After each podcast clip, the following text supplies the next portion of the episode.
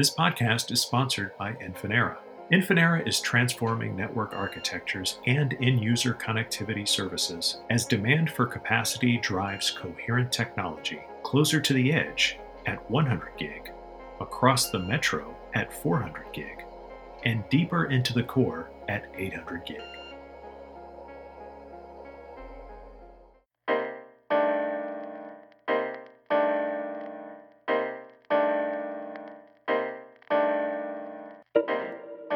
Welcome to the Light Reading Podcast. I'm Phil Harvey. I'm an editor here at Light Reading. I'm Kelsey Ziser. I'm also an editor at Light Reading. And I'm Mike Benjamin from Lumen. I'm the Vice President of Security and the head of our Black Lotus Labs team. Mike, welcome back to the podcast. Thanks for having me. Good to see you both today. So we're having you back so quickly because uh, we have a an interesting update uh, uh, on something we last spoke about. So the last time you were on, we talked about a remote access Trojan, a RAT, um, Black Lotus Labs discovered this thing, and you all observed that it was used to uh, used in some you know in some campaigns targeting uh, government groups, power utilities, that type of thing. Um, the, you called uh, this is a bit of malware. You called it a reverse rat. Is that am, am I correct so far? You are spot on. I think you should keep going. We'll okay. see how much you can remember from here. So. All right, I'll keep going. well, actually, this is where my memory ran out. Oh how, no! how did it get the name reverse rat? I know remote access Trojan is the ac- you know is the acronym for rat, but but how did it get the name reverse rat? And then uh, well, the and then tail's we can get where it. the head should be. That's right. It just walked backwards, I guess. um, then and then uh, and then let's because I think it had something to do with the way the the malware program behaved, but I wasn't 100 percent sure. So we have not actually described how we gave it its name, um, and and so that's the fun part of working in the threat intelligence space is you get to name things yourself, and so we. Uh, we th- there's always a debate. And when three different companies find similar things, of course, we give it three different names just to make it easy on everybody. And uh, so, so our name for this particular Trojan was Reverse Rat, named by the analysts who uncovered it. Okay. Uh, yeah, because sometimes, uh, you know, I, I know sometimes that do they name things after like their kids and stuff like that? Is that sometimes a, a naming convention? Well, you, have absolutely got the analysts who come up with fun names or personal names like that. You've yeah. got companies that do it for marketing reasons, analysts who name it off things they find in the malware. You know, you get the full spectrum in, in this industry. And um, then we all like to slightly name them different uh, just to make sure that we don't right. overlap incorrectly attribution and so what ah. seems like it should be a relatively easy thing can actually be a pretty tangled mess. Uh, and and the analysts who work really closely together, they know what they're talking about in a you know one-on-one hmm. conversation. Mm. Um, but ultimately, every security company has a bit of a different telemetry on these things, and no one's 100% that they're the exact same thing that we're all looking at. And so sometimes those names serve a purpose when we come up with you know one person says it's green and one says it's spot. You know, the, those don't uh, don't okay. match, but they may be the same thing. They may not. okay, oh, I didn't. I, that that is interesting. Uh, so there's a, a, could be a communications dilemma on top of a technical dilemma, which is uh, uh both uh, uh, fun and frightening. Why not? Um, uh, so okay, so that's the naming part. Now, how did? Well, let's get into how it worked um, and and what what the remote access part is. So so obviously they trick people into downloading some bit of malware, or they somehow get some kind of malware on the computer, and then what does that enable under reverse rat? And then I guess we can get into, um, you know, what what's new or what new capabilities have have been uncovered. So I always like to remind people that while a rat uh, sounds like this evil, secretive thing that's mysterious. At the end of the day, most people in corporate IT environments use very similar software for letting their help desk people have remote access to the computer and doing work. And so a, a rat is a nefarious use of a pretty reasonable technology that exists in the world. My uh, my wife bought a brand new Dell laptop a few years ago and it had hardware problems, and we I needed to give control to a remote user so I could validate that I needed a new laptop, right? And that was a really good use because right. my wife would not have been happy with a broken laptop. Um, but in the case of a, a gotcha. malicious intent, you know, actors do a variety of things with it, but ultimately it's it's meant to be able to control a computer remotely. And so that can be everything from just simple command execution, um, being able to run a command on that remote computer, um, through file exfiltration, screen sharing, webcam controls, all of those kinds of things. Anything that you might want to do to a computer remotely fit under the the RAT umbrella. And so, um, in the original iteration, there was definitely an ability for the actor to control the computer um, and be able to both run commands as well as just overall control of any functionality that it had. The the new iteration added two key components that were not enabled in the previous version. Uh, first was the webcam control, and so that was not in the previous version. Uh, so an ability to take a screenshot of, you know, or not a screenshot, excuse me, an actual picture with that front-facing camera uh, on your laptop. Right. In a lot of hardware, you'll see the little light come on, and that might alert people. But are we all really always looking at that? And that's not always turning on in every piece of hardware out there. And so um, that was the first functionality they added. The second had to do with um, taking files off of inserted USB drives. And so you think about um, obviously exfiltrating data off the laptop itself would be interesting, or the desktop, or the server, whatever it may be. Um, that's of interest to an actor if they're after the theft of data, or even just telemetry that might allow them further access or further mechanisms to convince people to give them access inside an organization. So data is valuable. But if all you're focused on is the hard drive, you're obviously missing maybe what that user is doing that day. When they shove a USB drive in that might have a presentation they're working on that contextual information may be valuable. And so you'll see actors going off removable going after excuse me uh, removable media as well. And so that functionality was added in this latest iteration. Those are some pretty uh, uh, powerful and i guess scary capabilities you know being able to access um, what's inserted in the usb drive as well that's a whole nother avenue for them and then the webcam control is always something that i think is a little scary for all of us, especially with everyone working from home and and constantly using their webcam. Um, I suppose. Do you have any uh, thoughts briefly on just um, how to address some of these new issues with reverse rat? I mean, I guess a simple one would be making sure your webcam is turned off or the slider is over the viewer. Um, any any other thoughts on on what people can do to um, thwart this rat?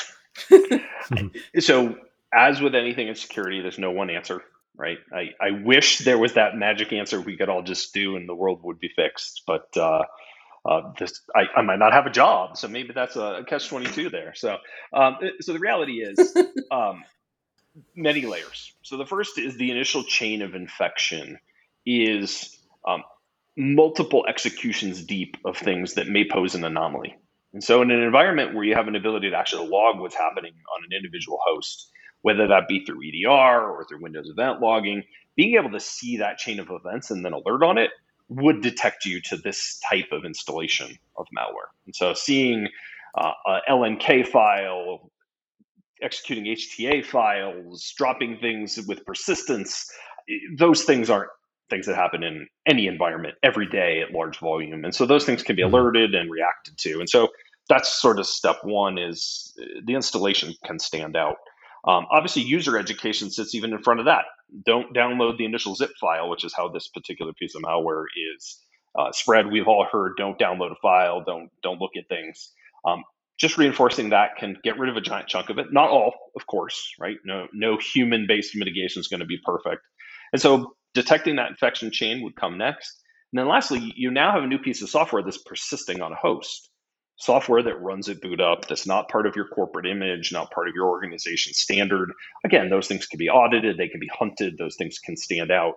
Um, and then last, the beaconing back and forth with command and control is another thing that if you're full content filtering, you're proxying your outbound web traffic to look at it, these things can stand out as, well, wait a minute, that's not normal. And so being mm-hmm. able to look at it from those various phases can all make it stand out. Um, and that's sort of the organizational security items. But then, then you're right. As a as an average user, just on a laptop without a lot of security knowledge, looking for the little light on your computer lighting up, and then telling somebody if that happens, not just ignoring it and say, "Well, that was weird," and moving on with your day. Because uh, that can definitely not be a good thing. I, I don't want that yeah. thing taking pictures of me, right? So, um, no. I, am the the mean boss that makes all my staff uh, join meetings with the webcams on. So we, we're all used to it, but mm. when it's not on, yeah. that light shouldn't be lighting up. So de- definitely, mm-hmm. as a mm-hmm. user, being just aware of what's going on, and then you know this malware, if it's controlling your computer, if it's taking your files, network connections can get slow the fans can spin up, mm-hmm. right? Be, just being aware contextually what's going on can be extremely helpful as well. Yeah, that's a great point. I think that also applies just to like, uh, you know, just driving in your car too. You see those lights come on and you're like, oh, check engine light. Hmm. Well, anyway. yeah. so yeah, it's it's certainly, especially with your computer, good to be aware of things that are seem unusual. And like you said, the um, that always triggers me when the fan turns on. I'm like, should my computer be chugging along that hard? so, um, yeah, the, appreciate the the small things that you know we can do to um, be aware of, of something that's unusual. Yeah, you mentioned a couple of you know things that we're, we're doing. We can do personally. You talked about some things that corporate IT can do, and you also talked about things that happen on the network. So it it sort of takes all of those things working together to keep uh, you know corporate users and and and and customers safe. Um, have you noticed, uh, you know, or has has uh, has there been a, a larger than average usage of malware uh, during the pandemic? This is something I want to keep coming back to because I think people's habits, uh, ha- you know, changed temporarily and then they may not and, and, they maybe need to change back since it seems like a lot of us are going to be working from home a lot longer than we than we initially planned. Indeed. I, I feel like i've been in my box here for for uh, too long some days. Um, so i think at the end of the day it's it's important to note that um, sophisticated attackers the people with the means to write their own malware the understanding to launch um, you know whether it be ransomware or data exfil, these things are not trivial skills that your average person picked up on a Tuesday. And so the amount of people right. with those skills didn't magically change the day COVID 19 you know, spread across the world. And so while we definitely seen have seen a shift in the behaviors, in the techniques, of the tools, um, you know, the, the net of it is not drastically different than it was a year and a half ago when, when this started. The um, immediate thing that you saw spin up which happens with any world event, is um, email lures, including information about COVID nineteen. I, I like everybody in you know March of 2020 was glued to email and news and wanting to know and you know what can I touch and wash and where should I go and you know we all wanted that information. right. So if I got a timely email that looked like it was interesting and through an avenue I might want to read, that would be a great way for an attacker to come after me or anybody else. And so we definitely saw that trend spike um, in the months following that. It's still used today. Uh, in fact, we saw reverse rat in the, the first research that we published um, include a COVID nineteen lure as a component of how they were they were doing that. So still happening. Um, it yeah. has slowed down a bit because I think we're all aware. We're also just as human beings we're not as yearning for that immediate news about COVID 19 that we were in that March, April time period last year. So, um, hmm. yes, cybercrime is rampant. It's going to be there. It's not going to go away, but also our changes in behavior don't drastically change the, the ability for an actor group to, uh, you know, recruit a thousand more people and be effective with those thousand more people the next week. Right. I feel like there's always something that will generate panic You know, like if you know if it's not COVID, it's oh your bank account password was compromised. Right. Click here, and uh, you know I've had friends that have done that and had to, you know, spend the rest of the day on the phone with the bank. like I, I clicked on something I shouldn't have. So there's there's always as long as they can make people feel like there's a time crunch um, to act on something. Right. You know, there's there's definitely ample uh, ample avenues for them to get Indeed. in. I, I like to tell this story because um, it, it's important. They could just get lucky too. So I, I personally had an issue with my email just a few weeks ago. And I hit send on an email and I use uh, a, a web client for my email and I hit send and it gave me an error. And that was in the app. And I refreshed my screen and figured out what was going on and hit send and it sent immediately went back to my inbox, and the top email in my inbox said, you have an email error. Click here to resolve. Well, I just had an, and I clicked on it, and it was actually a test from my partners in corporate security. So it wasn't a malicious actor. But what if they didn't know I had the, that error? That was complete and utter luck that they showed up at the exact same time. So even those of us that spend all day, you know, telling the world don't do this, that right thing at that right moment can still occur. And so that's why it's mm-hmm. important to have the actual security controls beyond it that you know human beings will ultimately right. make a mistake. Mm-hmm.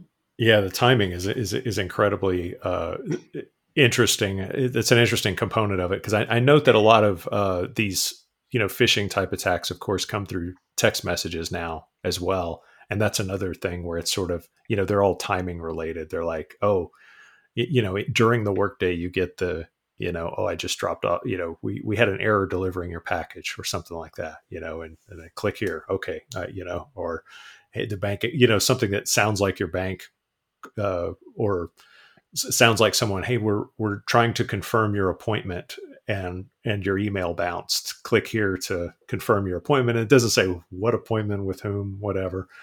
Um, you, you kind of know better than to click on those most of the time, but sometimes it's like, what if I had just had trouble scheduling something or, you know, had a delivery issue? It's pretty, it's pretty interesting how the timing can be, uh, can work against us, I guess. I, absolutely. Yeah. It, send out a thousand, chances are one person's trying to schedule a doctor's appointment that day. And that, if, right. if they get one person, that's money they can make off that one person. Um, thankfully, you know those of us that are on the side of monitoring large data sets for threats when they do it a thousand times when they attack people the same way over and over again those things create a mm-hmm. huge signal that we can then block subsequently you know from attacking anything else However, actors are smart. They'll send single emails to a lot of different companies that use different email filtering services or different cell mm-hmm. carriers, right? And so, depending on the actor's sophistication, you can still get around those things by spreading out the attack, slowing it down, do those other things. Well, one other thing I didn't mention when you asked about, you know, what can we do to prevent this? Um, is mm-hmm. read the research that's getting published out there, right? You know, the Black Lotus Labs blog has some great articles published on a variety of things. There are many other companies that are publishing great information. So staying aware of what's going on and then asking your specific security vendor, can you block this? Right? Keeping them on their toes so that, hey, right. you know, we revert, we released that reverse rat blog here a couple months ago. I hope every endpoint client out there can block that now now, I haven't tested every single one personally, but I know a number can. A number did pay attention and they right. did take advantage of that research. The good security companies are being mindful of that. And then the defenders, from a corporate perspective, being aware of the TTP